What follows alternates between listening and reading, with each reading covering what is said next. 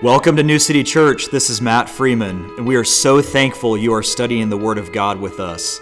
Jesus founded New City after our forever home, the New Jerusalem from Revelation 21. He wrote our mission statement to foster, strengthen, and grow an unashamed bride looking for Jesus' return. Let's lean completely on the anointing of the Holy Spirit to teach us all things from 1 John 2:27. God is so eager to teach you the depth of His Word. Enjoy the study.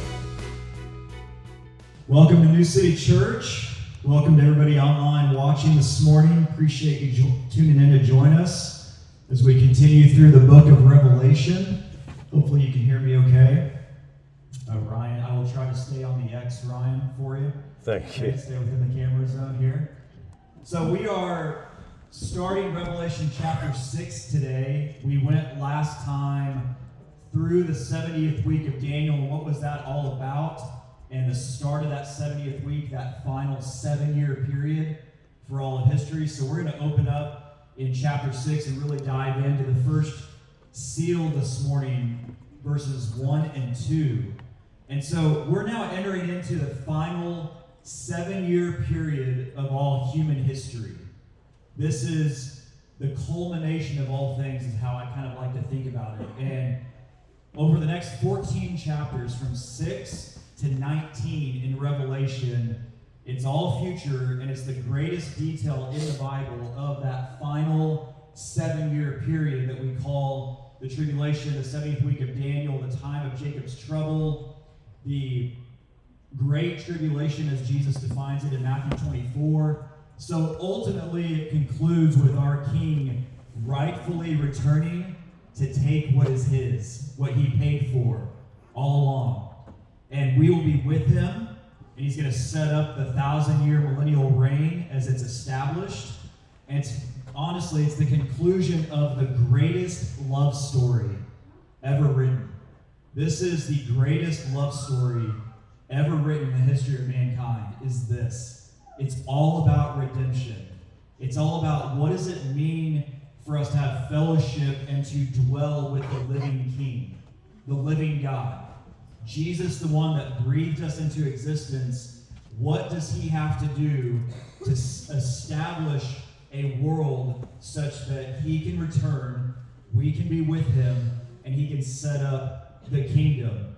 And so, you know, it's interesting. The Bible is bookended with the Creator putting everything back together. You know, from Genesis 1 2, in the six days of what I like to call recreation, putting the world back together, all the way to the end, Him putting it back together so that He can reign on earth with us. You know, so the culmination of all things, everything that starts in Genesis ends in Revelation. And so the Bible is like this bookend through the story of the Creator. You know, earth is created, earth passes away in Revelation 21. There's a new heaven and a new earth after the millennium. The sun governs the day in Genesis. There's no need of the sun in the New Jerusalem. Darkness is called night. There's no more night. Waters he called the seas. There's no more sea in Revelation 21. And that's likely an idiom for the Gentiles. There's no more Gentiles. There are only those that believe and trust in the Lord. There's river for earth's blessing in chapter 2 in Genesis. There's the river for the new earth in chapter 22. Earth's government is through Israel, and earth's judgment through Israel during that seven year tribulation. Man is in God's image through the Holy Trinity. Earth and man is headed by Satan's image, an unholy trinity in Revelation. The entrance of sin, the end of sin. The curse is announced, and there's no more curse. Death enters in chapter 3 in Genesis. Well, there's no more death in the New Jerusalem after the millennium reign, the millennial reign.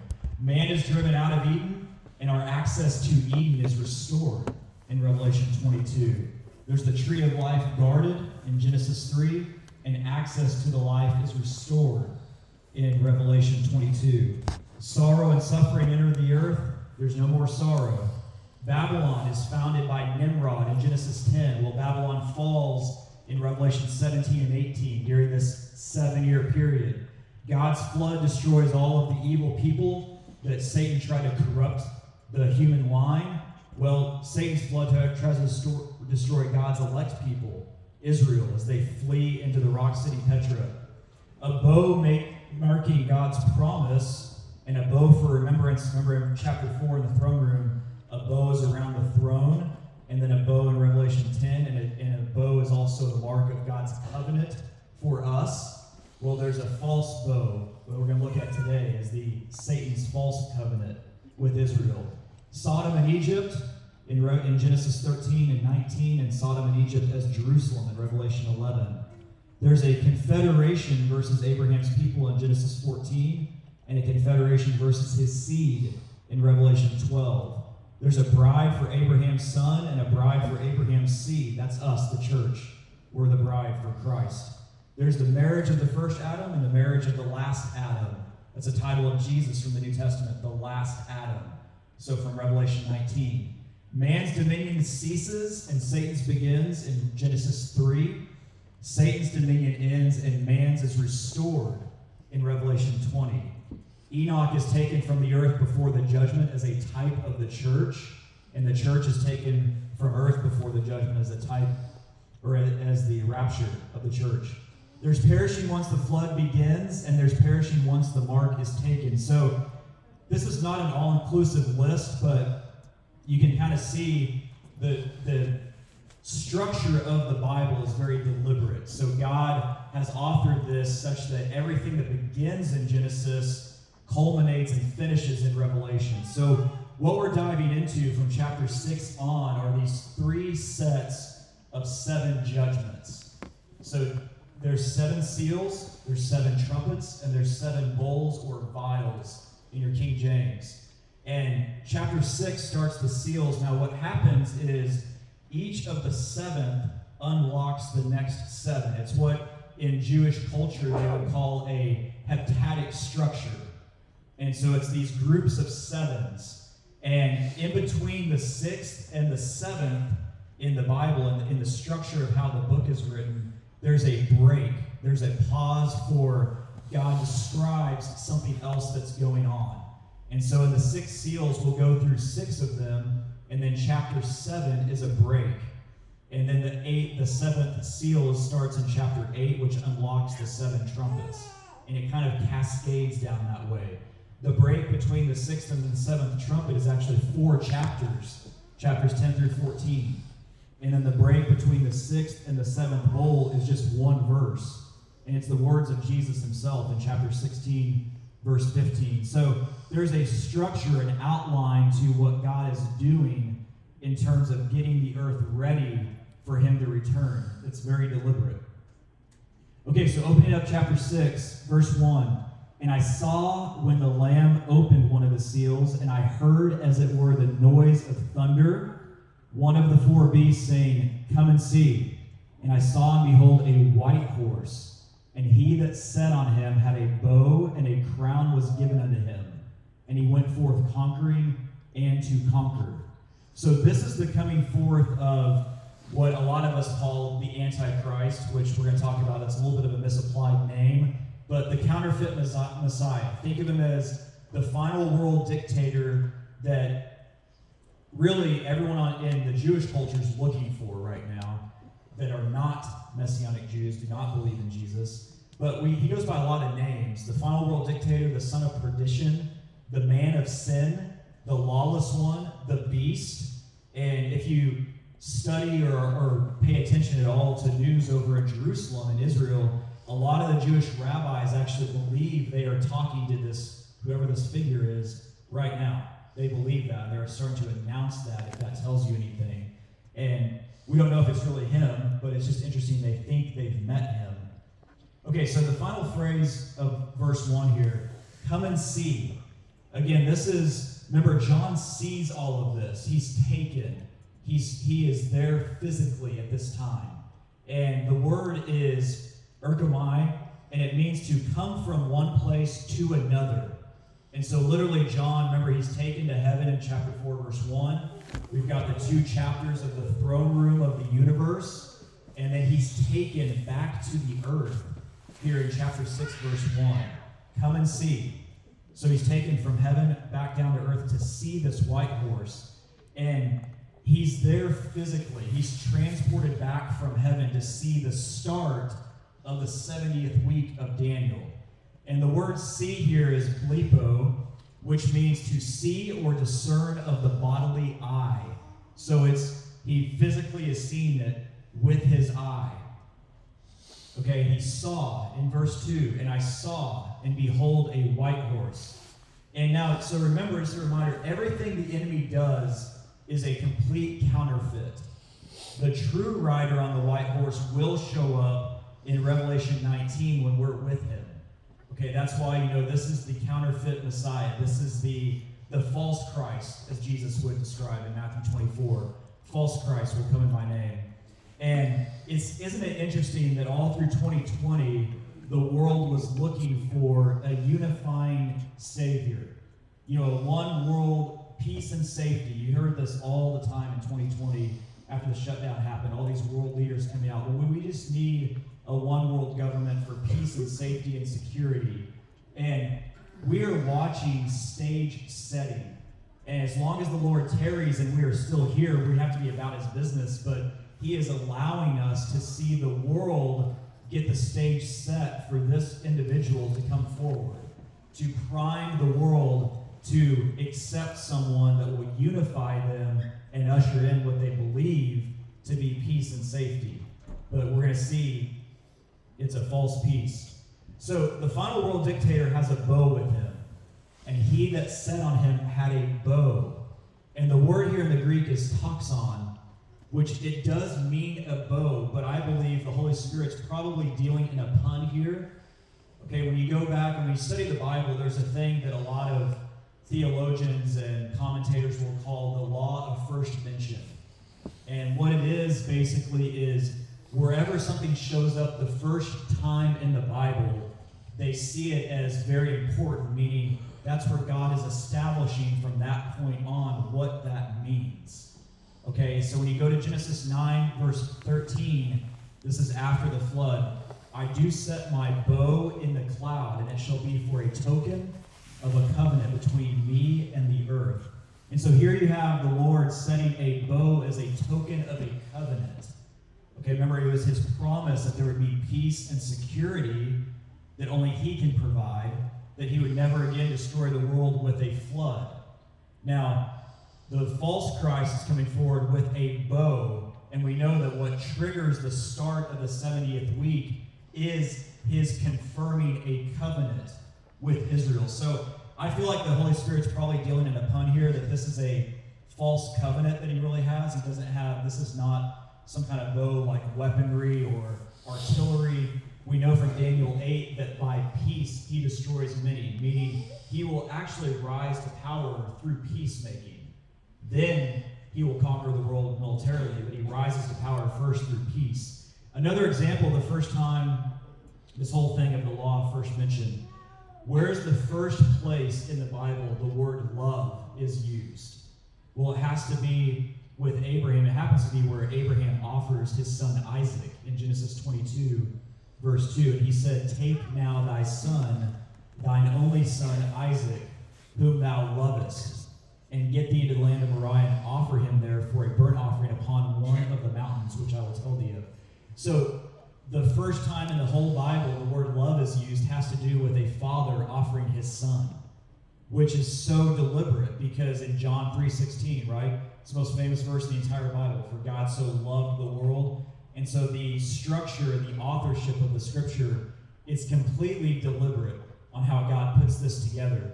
And really, when you study Genesis 22, the whole event is a type of the Father and Jesus because where Abraham happens to offer Isaac is on Mount Moriah, what we would call Golgotha. It's at the very top of the peak of this mountain. It's where Jesus was crucified.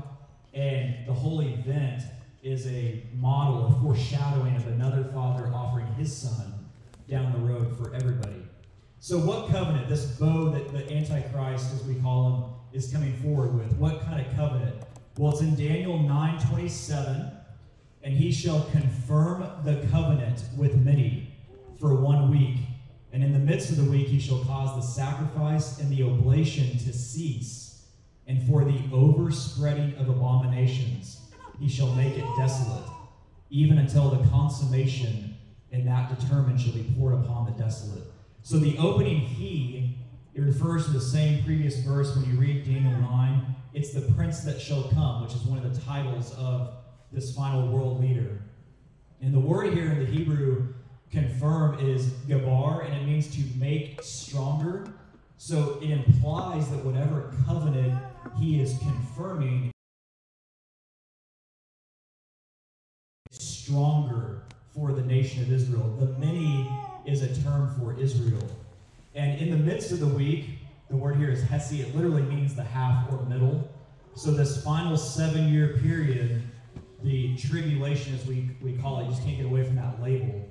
The final seven year period, this tribulation, in the midst of it, three and a half years in, he will cause the sacrifice and oblation to cease, meaning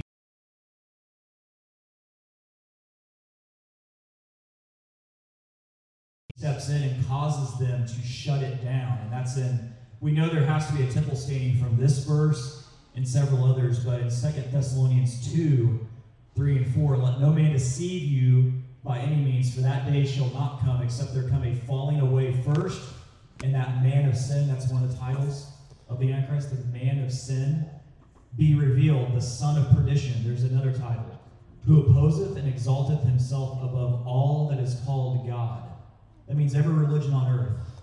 Every religion on earth, he will exalt himself above and call himself God and unify the world under one religion. We're going to see that as Revelation unpacks and unfolds here. But so that he, as God, sitteth in the temple of God, showing himself that he is God. And so the temple, meaning it's got to be standing again. And we you can look up the Temple Institute. We talked about this last week a little bit, but if you're curious about this at all, go do some research on the Temple Institute in, in Jerusalem.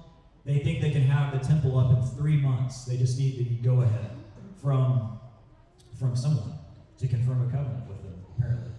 So Revelation 6 2, continuing, the word crown. Okay, so he that sat on him had a bow and a crown. The word crown here in the Greek, there's actually two words for crown. Stephanos, and a diadem.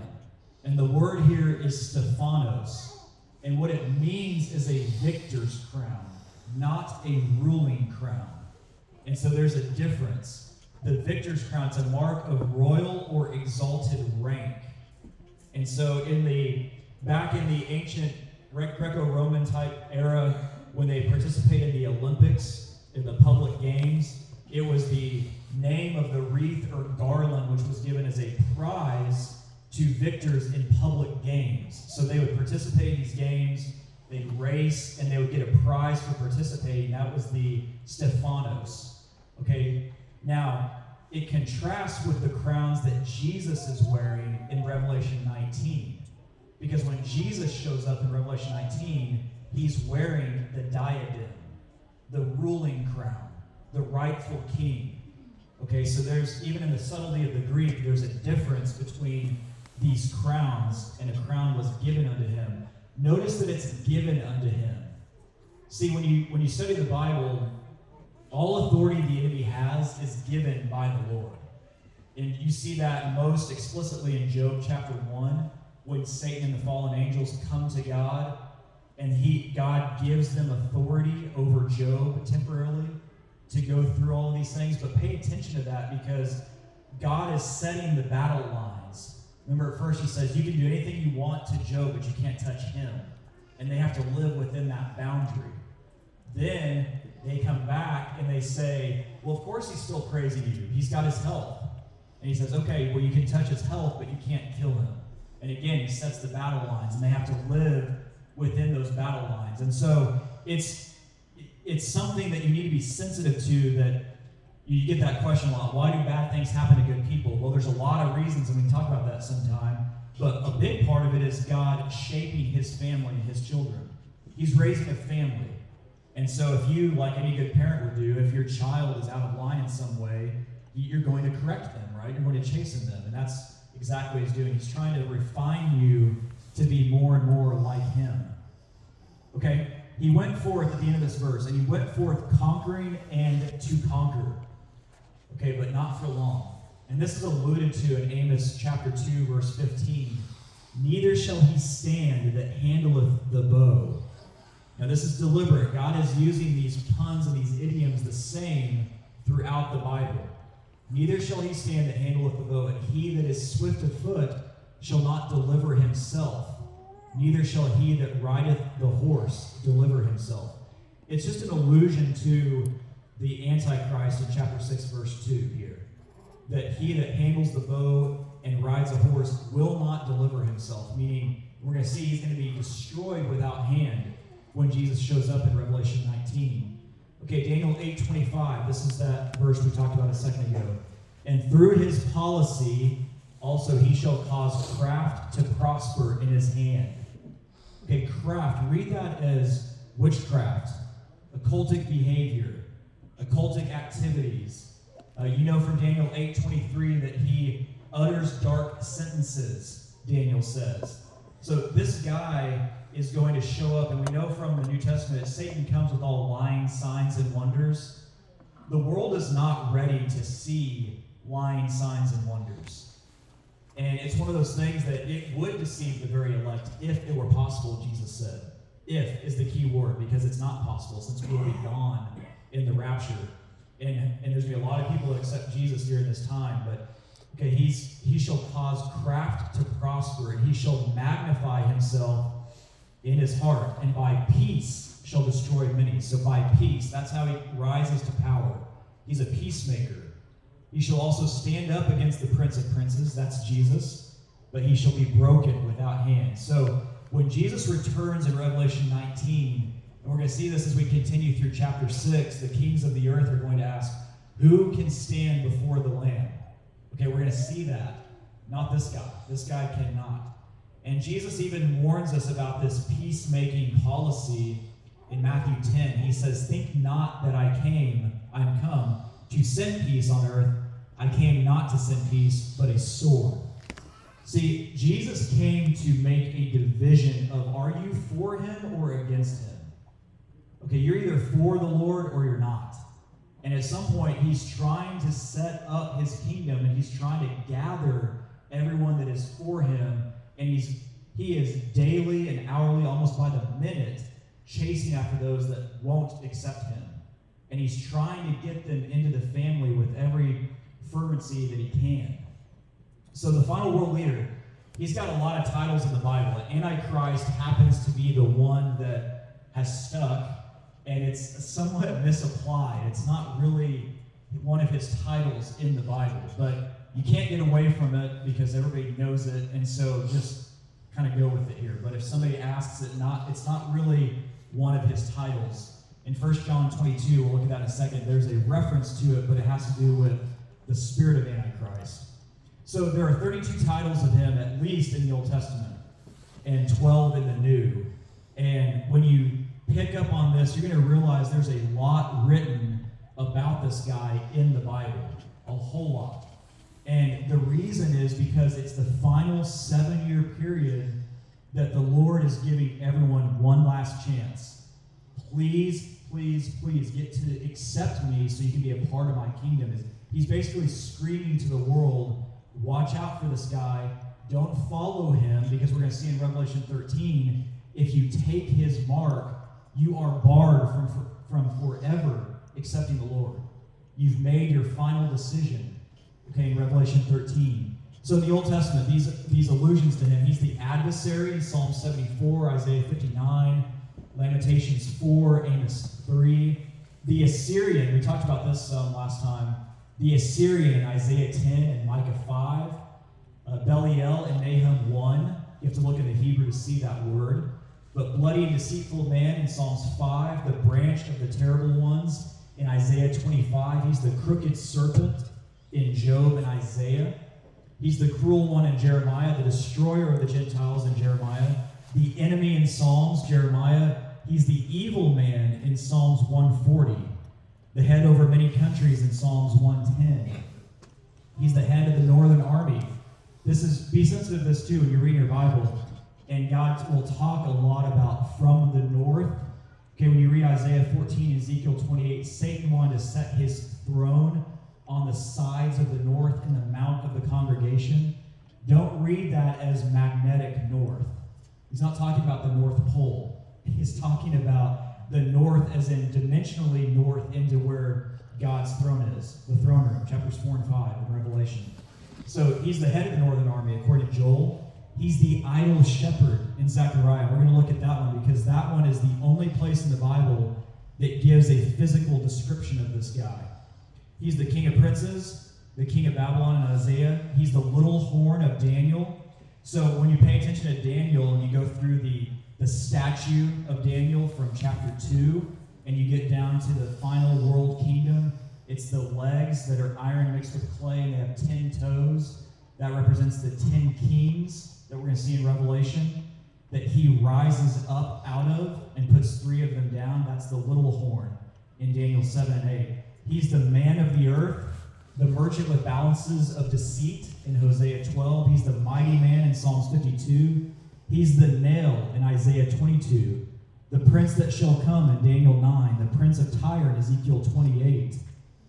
He's the profane, wicked prince of Israel in Ezekiel 21. The proud man in Habakkuk. The rod of God's anger in Isaiah. The seed of the serpent in Genesis 3. This is the plot plant for the entire Bible is Genesis 3:15. You want to make sure you really understand when you're studying your Bible to understand Genesis 3:15 because God again, God sets the battle lines and declares war on Satan in Genesis 3:15. I will put enmity between the seed of the woman, which is a title of Jesus, and the seed of the serpent, which is the title of this guy. And he goes on, he changes it to a personal pronoun and says, He shall bruise his heel, but the seed of the woman will crush his head.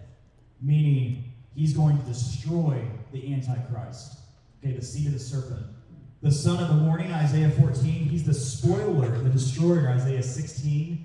The vile person in Daniel 11. He's the violent man in Psalms 140. The wicked one. You see that all through the Old Testament. He's the willful king of Daniel 11. In the New Testament, this is that, that title. This is where we get the title Antichrist, 1 John 2 22. It really means pseudo Christ. And what it means in the Greek is in place of Christ.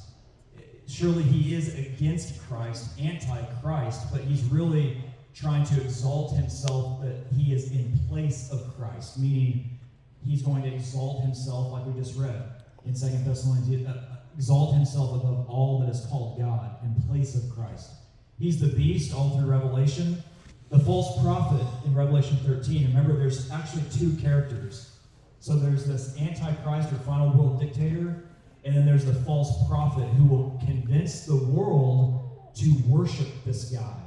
He's the lawless one in Thessalonians, the man of sin, one come in his own name. When you read that in John 5, Jesus says, Another will come in my name, and he you will accept. See, when he showed up on time, as we looked at on Resurrection Sunday in Daniel 9, he rode in on the donkey and he was rejected by Israel. Okay, he was totally rejected and he declared corporate blindness on them. He tells them, Another will come in my name, and he you will accept. And that word another means in the Greek, it's another of the same kind. It gives a hint that this guy could be either the Antichrist or the false prophet. One of them could be Jewish is the hint that Jesus is giving. So he's the prince of darkness in 1 Thessalonians 5, the son of perdition. We just read that verse. He's the star in Revelation 8, the unclean spirit in Matthew 12, and the vine of the earth in Revelation 14. So there, there's a lot written about this guy throughout the Bible. Well, I challenge you as you're reading the Word of God, realize that there is more written about this final seven year period that is detailed from chapter 6, verse 1 to 19 than any other time period in human history. There is so much written about it. Okay, the Bible also describes his characteristics. He's a uniting religious pundit because we're going to see him usher in a one world religion. He's going to get he's going to be so deceiving that he will convince the entire world to worship him. Okay, he's a powerful organizer because at some point he rises to power enough that he gets the entire world under his thumb, with the exception of a few nations that are detailed in Daniel. but he also creates a system in which you have to pledge allegiance to him to buy, sell, or trade. And we're frankly we're seeing that system stage setting going on right now. It's not the beast system yet because he he can't rise until we're gone, but he's going to take advantage of a lot of what's going on in the world right now. He's a military leader in Daniel 8 and Revelation 6. He's a financier. We talked about that because you can't buy or sell unless you pledge allegiance to him. He's a political leader. He's a, a great speaker. All through the Bible, when you see him, the Holy Spirit goes on and on about how he's a he's his words are more stout than his fellows, for example, the Holy Spirit says. He blasphemies the Holy Spirit constantly. Okay, he is very, very convincing when he gets in public. He's highly intelligent and he has a lot of dark occultic practices. We talked about that in Daniel 8, verse 23, where he utters dark sentences. And so the, occulti- the occultism in his policy will be immense, and it will deceive the world. Think back to Exodus with Pharaoh. Remember when Moses and Aaron were in front of Pharaoh? And everything they could do, some of it Pharaoh's magicians and astrologers could emulate, but some of it they could not.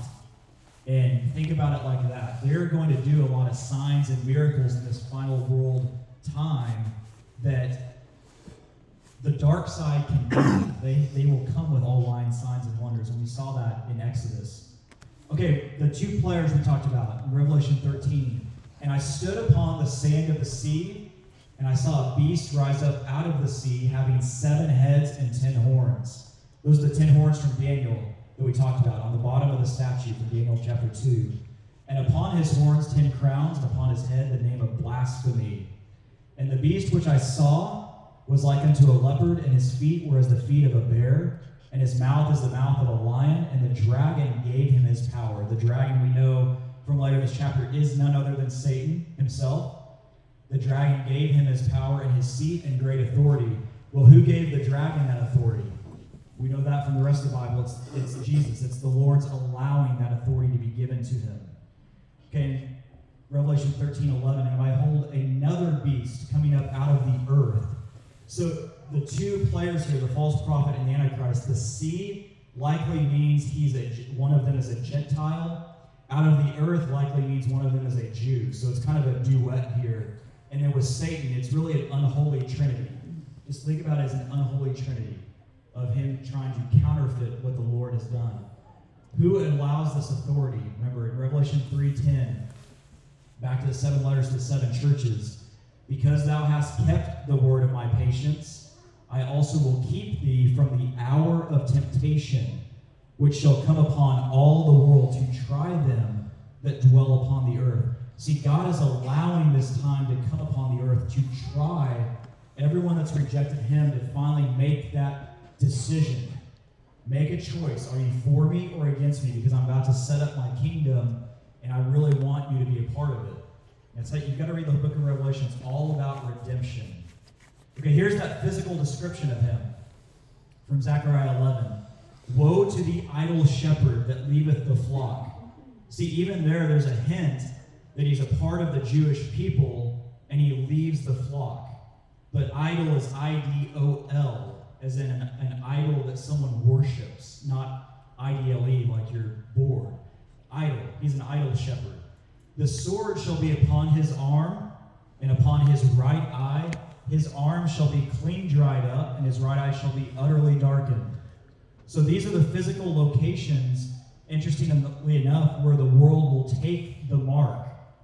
I mean, everybody's heard legends about this, right? From Revelation 13. The mark is in your right hand or in your in your forehead. And it's just interesting. This is the same place where this guy is wounded dramatically. But again, everything the enemy does is a counterfeit because you go all the way back to Exodus, to the Passover, and, and God delivering his people out of Egypt. Where were they marked? In Exodus 13 9.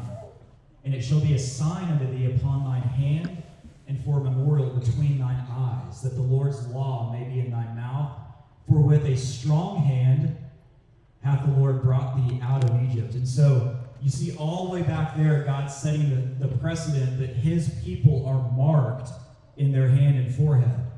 And you see a, a type of that in Ezekiel, the man clothed in linen before the judgment on Jerusalem. He goes forward with an inkhorn and he marks all of God's people. It's the same. It's just Satan. Satan's not that creative. He has to try to copy and just counterfeit the truth. And that's exactly what he's doing here. So these wounds, this this right eye and his arm that get clean dried up, they become a key element in convincing the world to worship him. So in Revelation 13, and I saw one of his heads as it were wounded to death, and his deadly wound was healed. Meaning, read that as there's likely a false resurrection. Okay, because again, Satan has to counterfeit all of this. So if he's a false Messiah, there has to be a false resurrection. And all the world wondered after the beast, and they worshiped the dragon, that's Satan, which gave power unto the beast. And they worshiped the beast, saying, Who is like unto the beast, and who is able to make war with him? Well, they're going to find out who can make war with him.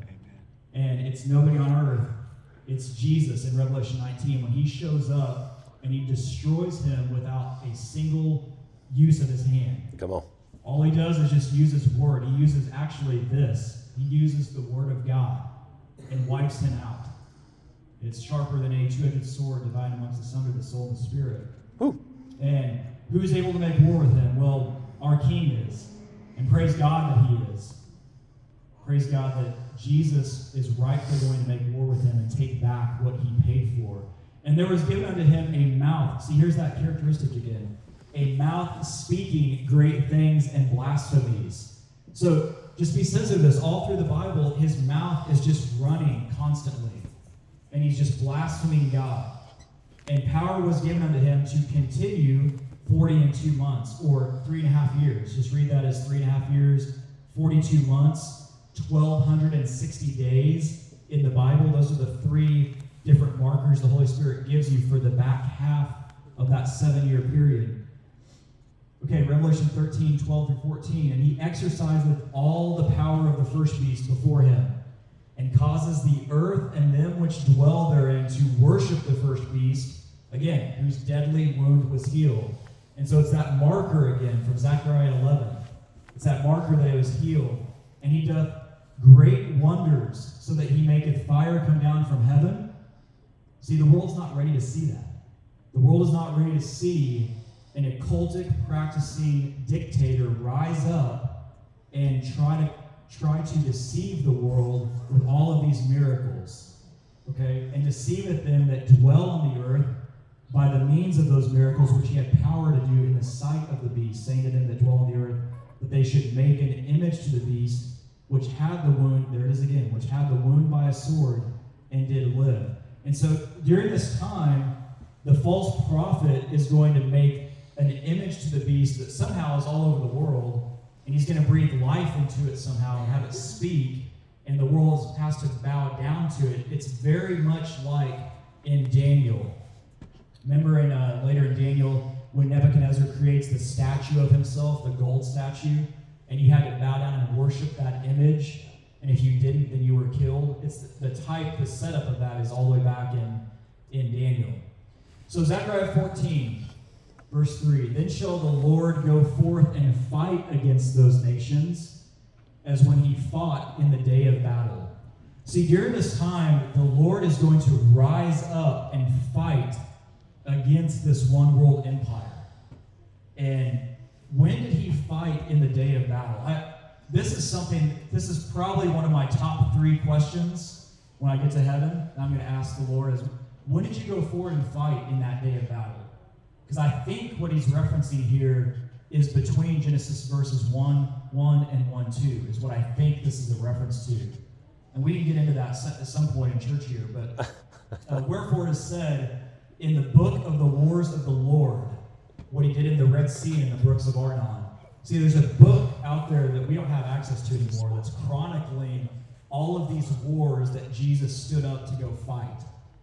And in the age in which we live, the age of grace, the church age, where a lot of us grew up in church and we talk so much about Jesus, the suffering servant, right? He came to wash our feet he came to die for us. He came to do all these things for us, and indeed he did.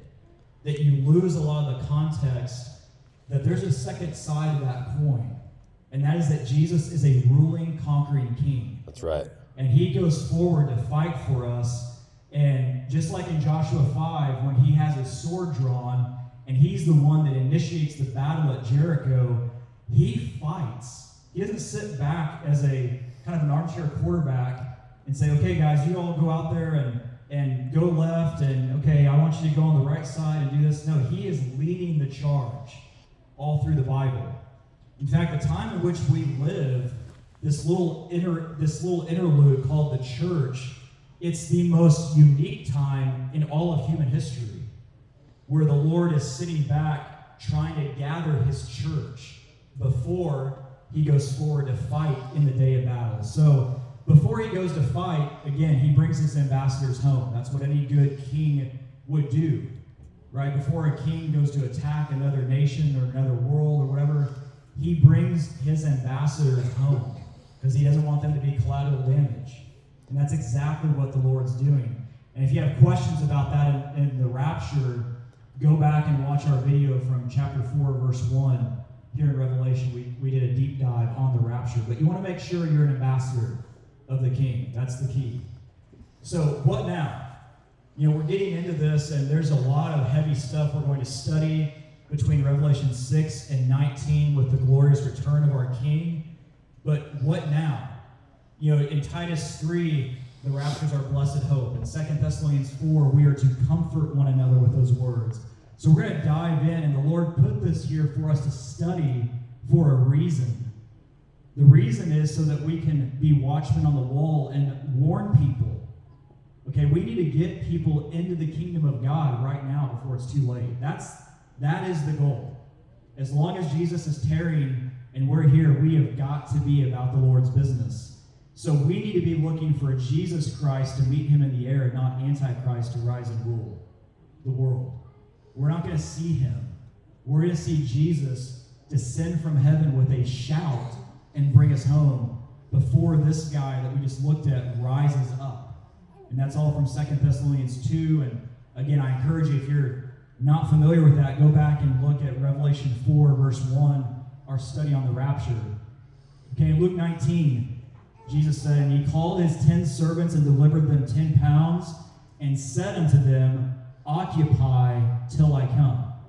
So don't stick your head in the sand. Don't be fearful. Don't don't be scared and try to try to get yourself in a position to survive this time period, right? Occupy, meaning be about the Lord's business. And when you see the rapture in Luke, there's people in, sleeping in beds, there's people in the in the field harvesting, there's people at the mill grinding. Okay, it's, it's not only a testament to the round earth because it's morning, noon, and night, but it's also because what are they doing? They're being busy. They're going about their daily lives. They're grinding at the mill. They're preparing the harvest. They're sleeping and resting. Okay, they're not they're not hunkering down, waiting. Okay, Lord, I'm just going to sit here with my feet kicked up and wait because you've got this, right? No, He wants us to be out there building His kingdom. In fact, Second Thessalonians is a letter that's written to the Thessalonians who thought they missed the rapture, and that's what that whole letter is about. God is is straightening them out on no, no, all of this stuff has to happen before the rapture. And that's what the whole letter is about. Okay, so it's time for New City to build. You know, we talked about this a little bit last week, but I want to remind everybody you know, the commandment to go forth and build the wall was the trigger point in Nehemiah for Jesus to show up after the 69 weeks of years. Well, the trigger for Jesus to show up is to get the fullness of the Gentiles to come in from Romans 11 25. And so we have the same command to usher Jesus back, and that is to build. And that's to build his church. And that's to build people as disciples, to build a kingdom of kings and priests. So here are, God, our God, in verses uh, Nehemiah 4 4 through 6. What I want you to notice is that they're trying to build, but yet they're despised. Okay, they're they're doing God's business and His command, but yet there's a lot of people out there scoffing at them and despising what they're doing. And that's the same thing for a church, right? Especially a new church that's starting up that's barely four months old. There's a lot of people out there that may look at what we're doing and say, man, you guys are crazy. What are you doing? This is so weird. But look at the end. Okay, the wall was joined together unto the half thereof, for the people had a mind to work. Okay, if you if you have been called to this church and you're being knit together by the Holy Spirit, you have a mind to work and to build the kingdom. And I'll be honest, guys, the world is despising the church right now globally. And we don't get to see it so much here in Oklahoma City, but just across the northern border in Canada, they're not only shutting down churches, but they're fencing them in where the congregants can't even go back into the building. I mean, that's where we are. And you have to pay attention to that. There are people around the world trying to meet in secret because it is not popular right now. And the Lord is going to give the world exactly what it wants, which is a world without his church. That's what the world wants. And he's going to be a gentleman, just like he has been through all history, and give them exactly what their free will is. But the goal between now and then is to build the church to an unashamed bride so that there is an unashamed bride watching, looking up, look up for your redemption draws nigh, that is watching and serving Christ in that way. So, Nehemiah 4, a little bit later, for the builders, everyone had his sword girded by his side. You know, this is our sword, the Word of God. This is our sword from Ephesians 6. And he that sounded the trumpet was by me. So, you want to be near the one that's going to sound the trumpet from Second Thessalonians 4. That's Jesus, with the voice of a trumpet. Okay, in, in verse 20 to close out that chapter, in what place therefore ye hear the sound of trumpet, resort ye thither unto us. Our God shall fight for us. Just like we read in Zechariah. He shall rise up to fight, just like in the day of battle. So you want to resort to the one that's going to blow the trumpet because he's going to go forward and fight for us. So if you do not know Jesus, if you're watching this online, if you're here in this room today, if your kids don't know the Lord, we can make that happen today. You don't have to wait any longer. You can have a throne room passport. It's simple. Romans 10 9, that if thou shalt confess with thy mouth the Lord Jesus, and shalt believe in thine heart that God hath raised him from the dead, you shall be saved. You don't have to add anything to it, just like the thief on the cross. You don't have to get baptized. You don't have to do a bunch of good works. You don't have to make sure you tithe your whole life. You don't have to do any of that. All you have to do is this. That's how you get in the game. Then you begin a relationship with the one that knew you before the foundation of the world, according to Ephesians 3. That's when you begin the relationship. And you start to get into his word. And you start to know him through his word. And you begin to get refined. Whatever you're carrying in your life, it's after this that you have the, the power in the authority of Jesus to lift it and put on the burden that Jesus created for you to rightfully carry. You know, a lot of us as Christians that have done this step, the mistake we made is we think that, okay, now that's it, I've got that, check that box. I'm good. Know, I'm to go about my life. And that's not what the Lord would have. The Lord would then have you get to know Him because He wants a relationship with you. And a lot of us carry around things from our lives before Jesus that you are not equipped or tailored to carry. You are meant to lay that at His feet and let Him carry the burden that you were never created to carry in the first place. That's right. And once you do that, you realize the liberty and the freedom you have in the Lord. Okay, He wants to welcome you to your forever place. So take your place in the army of Christ on your white horse. When we come with Him in Revelation 19, you have a white horse. There's a gift waiting for you that is a white horse from the Father if you are in the bride. Because when you come with him in 19, before the marriage supper of the Lamb, you get on that white horse, and he's going to bend back those dimensions, and we're going to ride down with him. It's going to be the coolest moment you will ever have in your life. So I encourage you, if you're watching this and you're not in Jesus, get there quickly. In Isaiah 1, verse 18, Come now let us reason together, saith the Lord. Though your sins be as scarlet, they shall be as white as snow. Though they be red like crimson, they shall be as wool. And in Amos, we learn that how can two walk together lest they be in agreement? Okay, so once you do this, to walk with the Lord, you have to be in agreement with Him. You have to reason together with Him. And you reason with Him by being in the Word of God. That's how you do it. So if you have questions on that, if you need salvation, prayer, anything, please reach out to us. We'll pick up the second seal after the white horse next week. Uh, thank you guys. We'll close us in prayer. Lord, we just thank you so much for what you're doing here in New City Church. God, I thank you for everybody that joined us online. God, I pray a special blessing upon them wherever they are around the world watching this message. That God, they would understand that to avoid this onslaught on earth, they've got to get into you and in your presence right now. And so, Lord, if there is anybody within the sound of my voice that does not know you, Lord, I pray that you would move mountains in their lives and let them accept you, accept that free gift, and willingly give their heart to you today, not to tarry any longer. Lord, be with us throughout the week ahead. And Lord, I just do pray a special blessing upon this children's ministry here at New City as it continues to grow and thrive, and that you bring the right person into the church to take that role. Lord, prepare their heart and knit it together to exactly what you would have fit for this church, Lord. In Jesus' name, amen.